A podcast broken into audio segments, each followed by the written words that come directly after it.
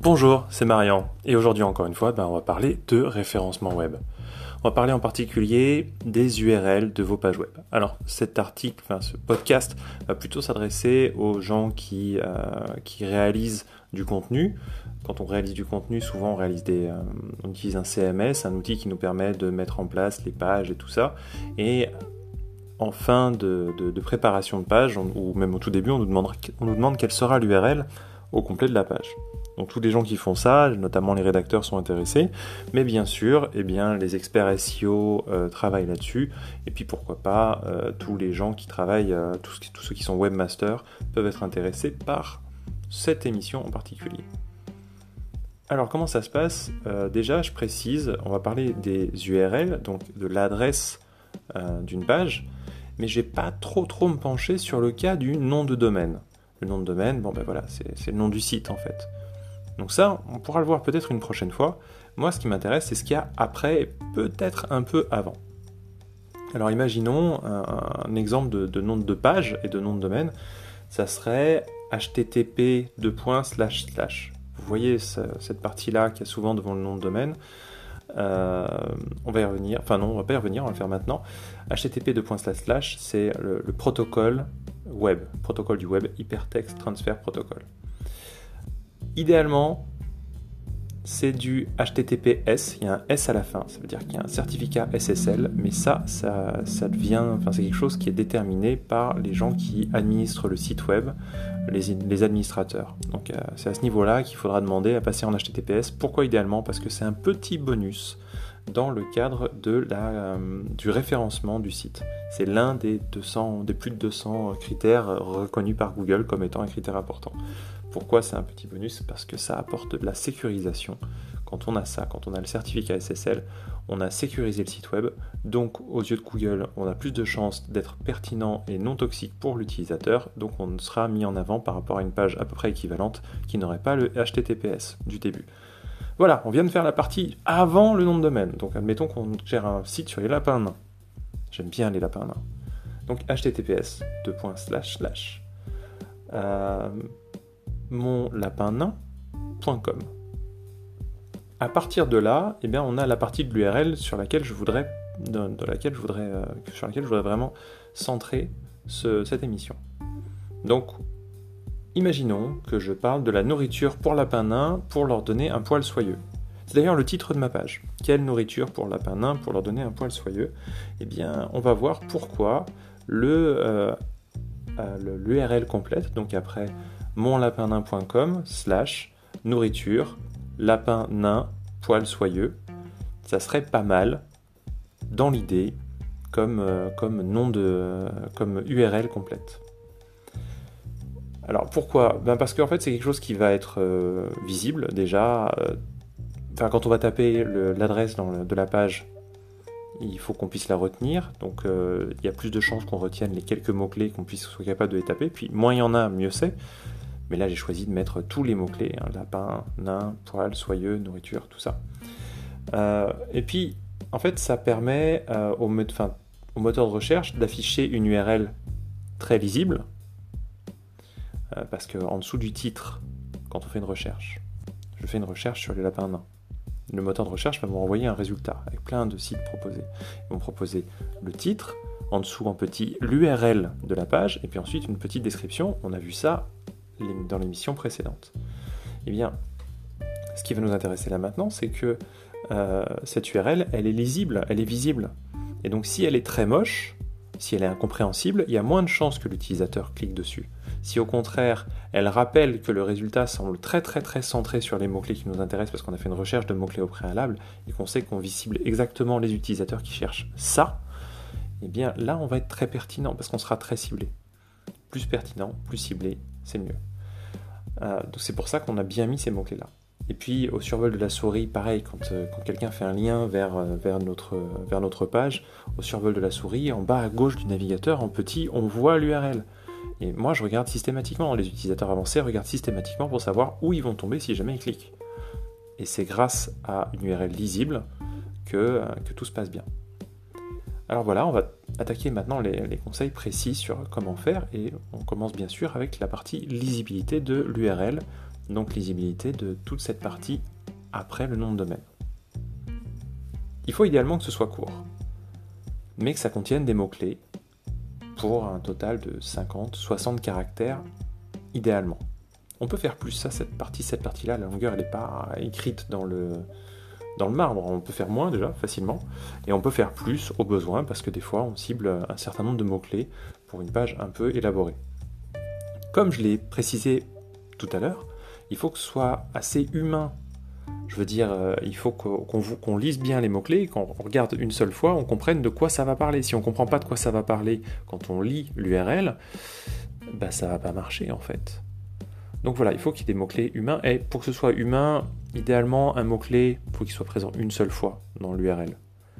À la limite, donc ça dépendra peut-être, mais à la limite, moi je suis partisan de, si j'ai lapin nain dans le, euh, dans, dans, dans le nom de domaine, ah j'avais dit que je ne parlerais pas des noms de domaine, si j'ai lapin nain dans, les noms, dans le nom de domaine, et bien dans ce cas-là, je ne vais pas le répéter plus tard dans l'U R L de l'article. Je vais faire la, monlapinnain.com slash nourriture, poil, soyeux. Et comme ça, eh ben, je vais avoir une U R L plus propre. Parce qu'à la lecture, on verra monlapinnain point com, nourriture, poil, soyeux. Alors, comme ça, c'est un peu clair. Je l'ai dit, je l'ai déjà dit, je le répète. Idéalement, j'utilise le titre de la page et puis j'enlève les mots inutiles, comme je viens de le faire à l'instant. Alors, pour ce faire, on va prendre les mots-clés. On va les garder, et puis on va les séparer. Surtout pas par un espace. Le navigateur pourrait l'utiliser, ça fonctionne au niveau technique, mais c'est illisible derrière parce que c'est converti en H T M L, enfin c'est converti par le traitement informatique, et, et ça donne un résultat absolument affreux. Idéalement, chaque mot-clé est séparé par le tiret du, un tiret euh, médian, un tiret au milieu, donc le tiret du six. Comme ça, on a les choses qui sont très propres et qui restent très lisibles.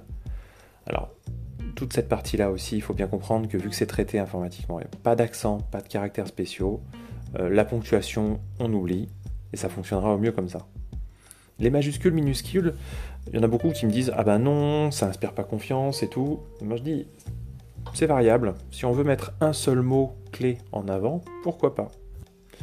euh, Ça dépend de à qui on s'adresse. En fait, il y a une partie... Euh, réflexion stratégique, parce que ça, ça pousse, comme je l'ai précisé dans l'épisode précédent, tout ce qui est visible euh, à l'utilisateur avant qu'il clique pour rejoindre le site, ça fait un peu la pub du site. Donc si l'utilisateur est plus sensible aux majuscules, euh, si c'est plus lisible pour lui, parce qu'il est âgé, ou parce qu'il est plus tolérant par rapport à ça, parce qu'il est très jeune, ou euh, parce que il faut vraiment mettre en avant un mot spécifique, pourquoi pas. Mettre les majuscules devant chaque mot, encore une fois, ça dépend. Ça dépend de à qui on s'adresse, ça dépend de la pertinence de la situation. Souvent, je le, moi, je le, personnellement, la plupart du temps, je ne le ferai pas. Voilà. Alors, on a parlé de la partie H T T P S que je m'étais notée. Je lis, ma, je lis mes, mes fiches, mes notes, là, pour, pour être le plus clair et le plus synthétique possible. Maintenant, comme je l'ai dit, on va se limiter à cinquante à soixante caractères, si possible, au total. Et il y en a qui vont peut-être se dire, ben moi je vais un peu tricher, euh, je vais changer le, je vais utiliser des sous-domaines. Alors, je ne sais pas si vous voyez ce que je veux dire. Par exemple, souvent, un nom de domaine va être, euh, le nom du site, ça ne va pas être monlapinnain point com, ça va être w w w point monlapinnain point com. Et pour Google, ce w w w point monlapinnain point com, c'est un site, c'est une entité. Pour vous aussi. Maintenant, je vais préciser la différence qu'il peut y avoir avec euh, si, je, si je crée un site différent, enfin un sous-domaine du type hum, nourriture point monlapinnain point com. Est-ce que pour vous, c'est le même site? Pour Google, ça ne l'est pas. Pour Google, c'est une autre entité qui aura son historique, son link juice, sa crédibilité. C'est une entité totalement différente et qui n'aura donc pas les mêmes les avantages de la... d'un site qui se crée sur la durée, ça sera un tout nouveau petit site, tout récent. Donc c'est quelque chose à éviter d'une manière générale pour bénéficier du meilleur, pour optimiser son, son référencement, à moins que ça fasse partie d'une stratégie volontaire de créer une sorte de nouveau site. Par contre, par contre, à la différence du sous-domaine, euh, donc je répète, ça aurait été nourriture point monlapinnain point com, Euh, si on gardait w w w point mon lapin nain point com ou même si on oubliait tout simplement les trois W, hein, ce qui arrive très souvent, donc si on, si on gardait, c'est resté sur mon lapin nain point com, qu'on rajoute slash nourriture slash, alors je parlais de nourriture qui donnait un poil soyeux, poil soyeux, et bien ce qu'on comprend à la lecture, c'est que déjà on reste dans le même site, c'est un sous-domaine, on est dans la continuité du, continuité du site, donc mon lapin nain point com slash nourriture, c'est un sous-domaine, c'est un, sous, enfin, pardon, c'est un ré, sous-répertoire, pas un sous-domaine, un sous-répertoire, et ce sous-répertoire, il va comprendre tout ce qui est lié à la nourriture du lapin nain, et spécialement, là on va parler de slash poil soyeux, donc on va parler de la nourriture qui donne un poil soyeux, ce sera ça le contexte exact. Je ne recommande pas, pas forcément de faire ça systématiquement, mais si ça a été pensé au niveau S E O, c'est intéressant d'avoir des sous-répertoires préétablis, pré-réfléchis, qui permettent euh, à Google et au lecteur de comprendre qu'il y a toute une catégorie de, euh, d'articles qui vont être rassemblés dans le répertoire nourriture. Si ça a un sens au niveau S E O, c'est intéressant. Dans le doute, si on ne sait pas trop ce qu'on fait, ben, on peut éviter et mettre directement, euh, comme je l'avais dit tout à l'heure, mon lapin nain point com slash nourriture poil soyeux. Pas de, de, de, d'autres slash entre, enfin pas de sous-répertoire, directement présent sur la, la racine de l'U R L, enfin du nom de domaine mon lapin nain point com. Voilà. Et puis, même si les sous-dossiers c'est intéressant, trop de sous-dossiers, il n'y a pas de limite très très nette. Mais déjà, au-delà de déjà deux sous-dossiers, c'est, c'est, c'est, c'est osé. Trop de sous-dossiers, euh, ça va poser des problèmes à l'internaute avant qu'il clique sur le résultat dans les, dans les, euh, sur votre euh, site, dans les résultats des moteurs de recherche. Et puis, ça va poser des problèmes à Google pour comprendre. Enfin, il y aura trop, trop. On va aller trop loin dans les sous-catégories, et c'est souvent non pertinent. Et quand, on, quand je dis non pertinent, ça veut dire que très très très souvent, c'est contre-productif. Voilà. Enfin, mon dernier conseil que je vais vous donner ici, euh, il faut bien se rappeler que quand deux U R L différentes de votre site, ou, ou de deux sites différents, proposent le même contenu, pour Google, c'est du duplicate content. Donc Google va devoir choisir l'une des deux U R L. Si c'est deux sites différents, ce sera peut-être pas votre site d'ailleurs. Mais si c'est deux pages différentes de votre site, qui ont le même contenu, il va devoir en choisir l'une, et Google, ça, il n'aime pas. Vous pouvez perdre du link juice si, par exemple, des gens euh, ont, font un lien vers la première U R L, d'autres personnes font un lien vers la deuxième U R L, ça ne va pas forcément vous aider. Donc, ce n'est pas quelque chose à conserver. Si vous avez deux U R L qui vont vers le même contenu, eh bien, des solutions existent, elles sont toutes simples. Une redirection trois cent un, Euh, une, bani- une balise canonical, enfin il existe plein de solutions vraiment basiques, vraiment simples, pour éviter que Google ait des problèmes pour choisir, enfin choisisse de lui-même euh, quelle page mettre en avant. Voilà, je pense que là on a fait un petit tour sur les U R L, alors pas les noms de domaine, ça c'est un autre sujet, je préfère me le garder pour plus tard. Et je vous abandonne ici, mais je reviens bah, comme d'habitude très vite.